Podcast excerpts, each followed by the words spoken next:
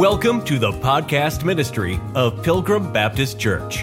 Wherever you're listening from, welcome. We pray that the truth from the Word of God speaks to your heart during today's message.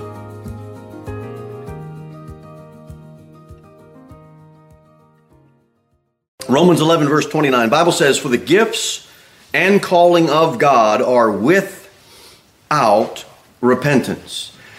Now, this verse right here should give any believer the, the assurance that your salvation cannot be la- cannot be lost. Why? Because God's gift and God's calling are without repentance. You can look back. All of us can, and we can look back and see our faults, see our unfaithfulness. We can see all of that, uh, and we can see our failures and our unworthiness. But not God. The gift that He has given us, His gift of eternal life, it's without repentance. If you're here this morning and you don't know that you know that you know that you are eternally saved and secure because of the blood of Jesus Christ, please know that this morning. The gifts and calling of God are without repentance. Verse number thirty, "For as ye in times past have not believed God, yet have now obtained mercy through their unbelief, even so have these also now not believed, that through your mercy they also may obtain mercy. For God hath concluded them all in unbelief, that He might have mercy upon all." These are heavy verses to read, so let's try to unpack these verses this morning. When we draw this back, we understand, we should understand, that God is using these passages of Scripture to double down on magnifying His mercy. We have a merciful God. And in verse thirty, we see the Gentiles on the receiving end of God's mercy. In verse number thirty-one, we see that the Jews are on the receiving end of, of God's mercy. And then on verse number thirty-two, we ultimately see that all will receive God's mercy. And this is why, as he starts to close out this chapter, we see him doubling down on his mercy. Gentiles, yep. Jews, yep. How about we put it all together? All, yep. That's God. He's our merciful God. What is grace? It's the giving of undeserved favor. We receive God's gift of salvation. We receive something we did not deserve, favor from God that we did not deserve. But God is not only a God of grace, He's a God of mercy. It's the withholding of deserved punishment. I deserve punishment. God's merciful. I deserve hell. God's merciful. I deserve to lose my salvation, but God is able to keep me because He's merciful. Can you lose your salvation? No, you can't. Should you lose your salvation? You probably should because you don't deserve it, but God withholds that punishment from you. Because His gifts and His calling are without repentance. And if God's in it, God's going to keep you. You can't lose it. You've got an eternal gift of grace, and you will be, and the, the, the punishment that is owed you will be withheld because of God's mercy. John Wesley, you all heard John Wesley, he said this, he said this, "Depth of mercy, can there be mercy still reserved for me?" Let that sink in. That's a man that realizes just how low he is and sees just how powerfully merciful our God is. Yes, there is mercy reserved. Okay, now let's unpack something here. Um, what we don't do as a church is, and what we need to be careful of, we don't cherry pick verses or phrases out of the Bible. We don't do that and come up with doctrine. We have to look at all of the verses and phrases in the Bible and understand the context of it. Cherry-picking verses is how all this false doctrine and misunderstanding comes about. Just like how a Calvinist would find three words election in Romans eleven, and then they'll create a whole system of theology around cherry-picked verses. That is why we spent so much time in Romans nine, ten, and eleven unpacking the context. It's also the same reason why we talked about how an Arminianist will take the one phrase in Romans eleven, otherwise thou shalt be cut off. And they'll say, see, you can lose your salvation. Remember we preached that sermon on why you, that's not what that's talking about? So we can't cherry pick verses. Look at verse number thirty-two. The Bible says, for God hath concluded them all in unbelief, that he might have mercy upon all. Now I'm going to ask you a question, you give me the answer. According to verse thirty-two, how many people are in unbelief? All. All are in unbelief. And everybody that is in unbelief receives what? Mercy. Mercy. It couldn't be any clearer. So when a Calvinist steps in and they say, well, God's mercy is only extended to the elect. Well, when every single unbeliever has mercy available to them, I don't know how you can come up with that. This verse gives us two clear truths, contextually packed, that should give us an understanding that our God is doubling down on his mercy, Jews, Gentiles, all. And it brings out the clear character of God, these three verses. All are in what? Unbelief. But all have what available to them? Mercy. Uh, yeah, uh, nice to see you. We're Christians in the area. We just want you to know that God has mercy available to some people. We want to figure out if you're one of those people. How about that? That's the silliest thing that anybody would ever do. Oh, good to meet you. We're Christians in the area. We want to let you know that all are in unbelief. All of us. I'm in unbelief. I was in unbelief. Everybody's in unbelief at one time. But God is so merciful to all that he extends his gift of mercy to all.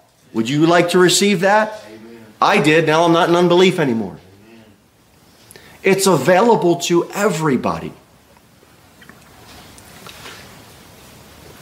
Are you in belief now? Would you take it to someone that's in unbelief this week, this month, this year? That's what God wants us to do. Bring, bring that message. Now, the other thing we have to make sure that we tackle is the false belief about universal salvation. Let's read verse thirty-two. For God hath concluded them all in unbelief, that he might have mercy upon all. This is the richness of God's mercy, and it's the clear character of God's attitude toward all. When God looks out and sees everybody, he's a merciful God toward them. That is his attitude toward them. But that does not mean that is the universal outcome of God's attitude. That is why universal salvation is a false doctrine. All aren't going to trust the Savior. That doesn't mean God doesn't have mercy available to them. It's just that they have refused the light and the truth and the witness that was sent to them. And that's the character of God. That's his attitude. But that outcome doesn't always play out because people have not, they just won't trust the Savior.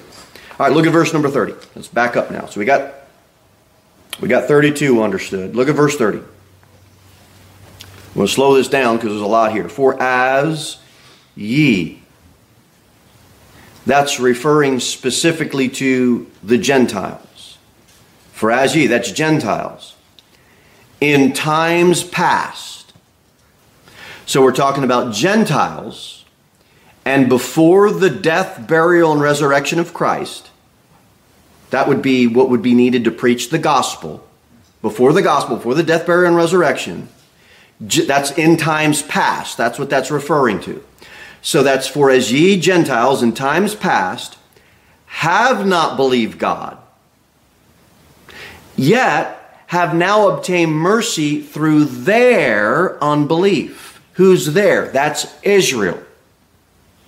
Gentiles in times past, before the gospel was ever a thing, Israel was a thing. And because of their unbelief, now you have an opportunity to get on God's receiving end of mercy. And we preach through all that. We understand that doctrine. God is now just reviewing it. Go to Ephesians chapter two. Go to Ephesians two.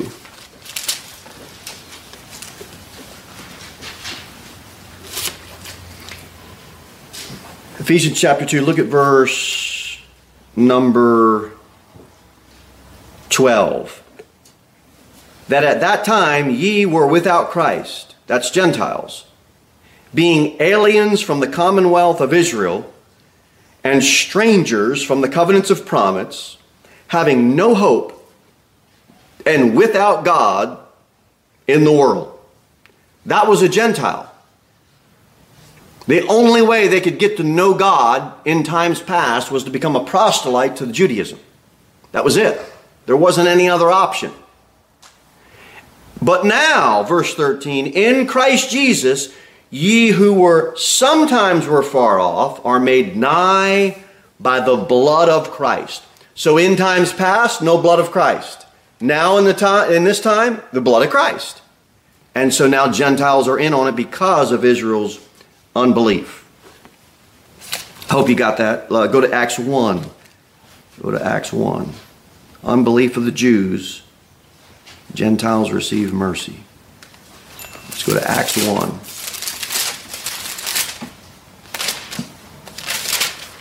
Acts chapter one. Well, yeah, you know, Israel, you know, we learned all about this in, in Romans and, and eleven, how Israel just, you know, they're in unbelief, they're in apostasy, they've they've just disregarded God. Yeah, you know, Israel, well, praise God, we're us Gentiles now have some mercy from God. Yeah, praise God, he turned to us. All right, let's read Acts one. Watch what it says in verse seven. And he said unto them, this is Jesus, it is not for you to know the times or the seasons which the Father hath put in his own power, but ye shall receive power. After that, the Holy Ghost is come upon you. Are you saved this morning? Guess what you have inside of you? The Holy Ghost. Watch. And ye shall be what? Witnesses unto me both in Jerusalem and in Judea and in Samaria and unto the uttermost parts of the earth.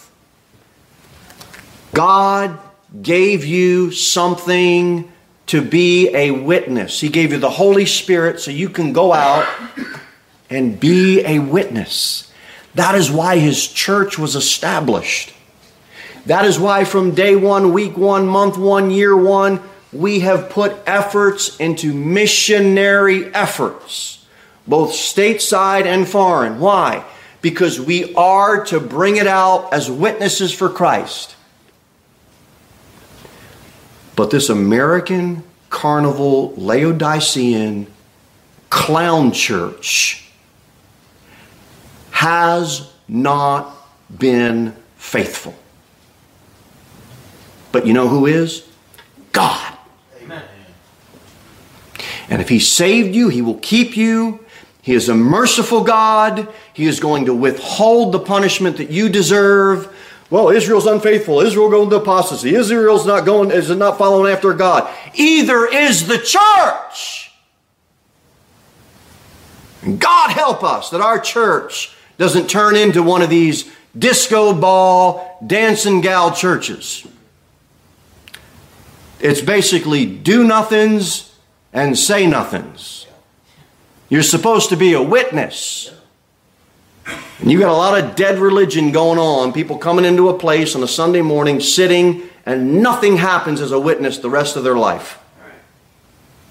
And they'll do that until they die. Or God closes the door. And you know what God's doing on a lot of doors? one thousand, two thousand, three thousand. Some of them compact five thousand people in a sanctuary. You know what God's doing? He's knocking on the outside of the door. Hey, when are you going to let me in? Yeah, I know, right? Amen. Because they know if they let God in, guess what's got to go? The disco scene. Uh-huh. Amen. Amen is right. And they won't go out and tell anybody. They won't be a witness for Jesus Christ at all. We, as a culturally, as Americans, culturally, as American Christians, we're just as unfaithful as that nation of Israel. But God's a merciful God. He'll keep us. Go ye into all the world and preach what? The gospel to every creature. Matthew twenty-eight tells us to teach all nations. How are you going to make disciples of anybody, let alone a nation, if you don't teach anybody? You're not. That's our command. That's our command. All right, Romans eleven, look at verse thirty-one. Romans eleven, thirty-one.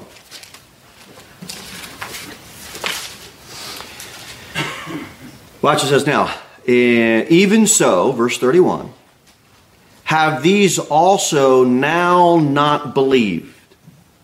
That's the Jews. Even so, have these also now not believed? Those Jews, that through your mercy, who's that? That's the Gentiles. The Jews get to see now the mercy that God extended to the Gentiles, that they also may obtain mercy. That's the Jews. It went to the Gentiles. Now they get to see us as the example of being on the receiving end of God's mercy. Genesis twelve, God told Abraham, I will make thee a great nation, right? Genesis seventeen, God to Abraham's ninety-nine, uh, Sarah's eighty-nine. God tells him, I'm going to bless you. You're going to have a child. At one hundred years old, Abraham. Wow. Now, how many of you, if, if you were there, would have believed that? No way. There's no way that that is going to happen. That's what I would say. Go to Deuteronomy chapter number seven. Now watch this concerning the nation.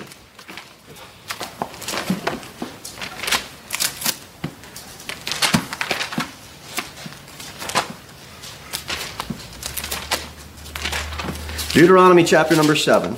Look at verse seven. Deuteronomy seven, verse number seven. The Bible says, the Lord did not set his love upon you, nor choose you, because ye were more in number than any people, for ye were the fewest of all people. But because the Lord loved you, and because he would keep the oath which he hath sworn unto your fathers, hath the Lord brought you out with a mighty hand, and redeemed you out of the house of bondmen, from the hand of Pharaoh, king of Egypt. God says, okay, th- th- this nation is going to be the smallest in number. You guys are going to be the weakest in number. And if you were to hear God say that, and by the way, it's never going to be overthrown. I'm always going to be there to deliver that nation. But you're going to be small and weak in comparison to everybody else. And you know what I would say? The same thing you would say. There's no way that nation be around much longer. They're so small, they're so weak, it's not going to happen. But God said it would happen, and it's happening. And it will continue to happen. And then, here's what God does. He says, I'm going to give you some laws, nation. And I'm going to give you these laws. They're going to be so unkeepable that you won't be able to keep them. Oh, okay. And then I'm going to get Satan to influence every individual and every nation to hate you and try to overtake you and persecute you. Now, how many of you think that nation would be around for much longer? You would probably say the same thing I would. There's no way. There's no way. Yet with God, there's the way. God is a merciful God. He was always there to deliver them, and he is going to restore that nation. And this is how disobedient that nation is. God gives them laws, they don't keep them. God gives them prophets, they disobey the prophets. God gives them his own son, and they crucify the Messiah. Then God sends his apostles as witnesses of their Messiah's resurrection. And they're happy about their Messiah rising from the dead. And so they kill him, and they stone him. Well, wow, I guess they are going to be around. But God, if somebody treated me like that, after all you did for them, I'd just wipe them out. I give you my law, I give you my prophets, I give you my son, and you reject everything about it, and anybody that's happy about it, you kill them.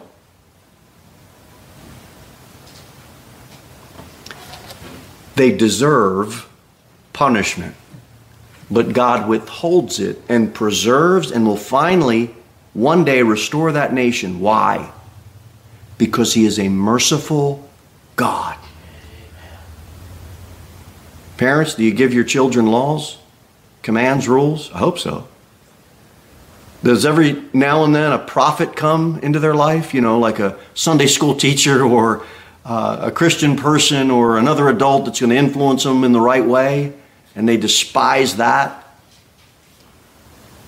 And when, they were, and when they were old enough, they just basically spit in your face of everything you've ever taught them. Give us Barabbas, crucify you. We, you're dead to us.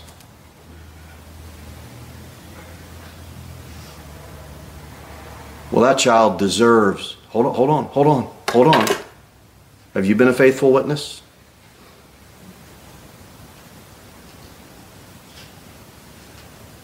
That, that child deserves mercy. The withholding of the punishment. Why? God's been merciful to you and you've been unfaithful. God's been merciful to me and I've been unfaithful. Amen.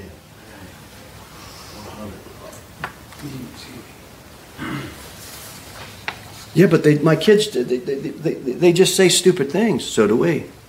They do stupid things. So do we. How can they think? How can you think? God says, how can you think that? Bible says, for I am not ashamed of the gospel of Christ, for it is the power of God unto salvation to everyone that believeth, to the who first? To the Jew first. The Jewish nation did all that to their Messiah. And by the time Christ sheds his blood and dies and rises from the grave, God says, you give it to my people first. That's a merciful God. Because if I was in charge or you were in charge, you know what we would have said? You know what? Just forget them. There's some other people that are probably more deserving. Yet God, as a merciful God, says, you know what? You bring it to the Jew first. How about that? God's doubling down on his mercy. Go to Galatians three.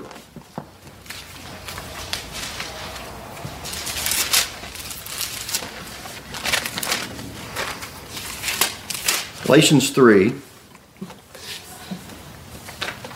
look at verse number twenty-two. The Bible says, but the scripture hath concluded all under sin, that the promise by faith of Jesus Christ might be given to them that believe. Every single one of us are locked in the jailhouse of sin. We aren't free, not in unbelief. And the Jews had the law, and they tried to find freedom and liberty by keeping the law, but they found out it was unkeepable. And that kept them locked up. And instead of getting freedom, they got slavery. But who showed up to deliver them out of slavery? God did, because he's a merciful God. But all by nature, a Jew by nature is a sinner. All right, let's contrast the Gentile. Romans one tells us they sought liberty and freedom through wisdom. And what did they get? foolish hearts, darkened hearts, vain in their imagination, trapped by the lusts of their own flesh, they're in a prison house. It doesn't matter if it's a Jew or a Gentile. How are they delivered? God's mercy. You deserve to stay locked up. But I'm here to set you free. Amen. And even though you might deserve this punishment, I'm merciful. There is nothing richer than God's mercy. Amen. That's right. Titus three. Here's what we deserve. Titus three.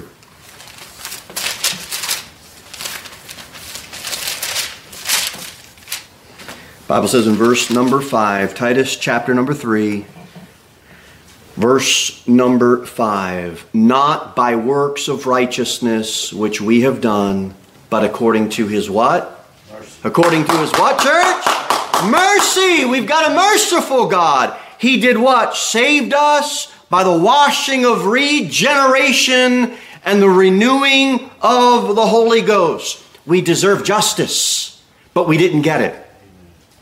Grace, the giving of undeserved favor. Mercy, the withholding of deserved punishment. This is why you see in Genesis five, you don't have to turn there, but it says this is the book of the generation of Adam. And when you run through all that chapter, that generation of Adam, and he died, and he died, and he died. Why? Because Adam generates death. By the time you get to Matthew chapter number one, you see the book of the generation of Jesus Christ. And you know what doesn't show up at all in the generation of Jesus Christ in Matthew one? The phrase, and he died. Why? Because in Christ, all are made alive. And that's why we see, that's why we see, for in Adam all die. Adam generates death. But in Christ, uh, First Corinthians fifteen, even so in Christ shall all be made what? Alive. Christ makes you alive. And that's why Titus three says, not by works of righteousness which we have done, but according to his mercy he saved us by the washing of regeneration. You have been regenerated. You're not in the generation of Adam and death. You are in the generation of Jesus Christ. Amen. And he regenerates you. And he died, and he died, and he died. Not me. I'm in Christ. Amen. The gifts and calling of God are without repentance. I'm never, and you're never, if you're saved this morning, you'll never be back in Adam. You will always be in Christ. Amen. Yeah, but I've been unfaithful. I know, but he's merciful. But he's merciful. Last verse, and we're done. First Peter.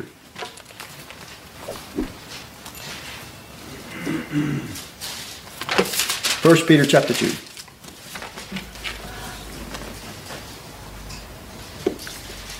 We're not in the generation of Adam. We're in the generation of Jesus Christ. We've been washed with the regeneration of Christ. We're in him. So watch now. What does that make us?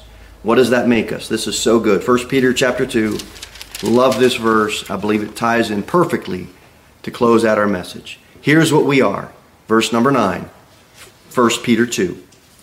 But ye are a chosen generation. Praise God. A royal priesthood, an holy nation, a peculiar people, that ye should show forth the praises of him who hath called you out of darkness and into his marvelous light. Amen. We're coming towards the close. We've got one more message on Romans eleven. But God packages his, in these verses we looked at this morning, his glorious mercy. Jew, Gentile, all. It's made available to. And let's praise his name. If we are, if we are out of Adam and we're in Christ, we've been regenerated. That makes us a chosen generation. Thank you for listening to the podcast ministry of Pilgrim Baptist Church. We look forward to seeing you in the next episode. In the meantime, you can sign up for our email newsletter at w w w dot pilgrim baptist dot church.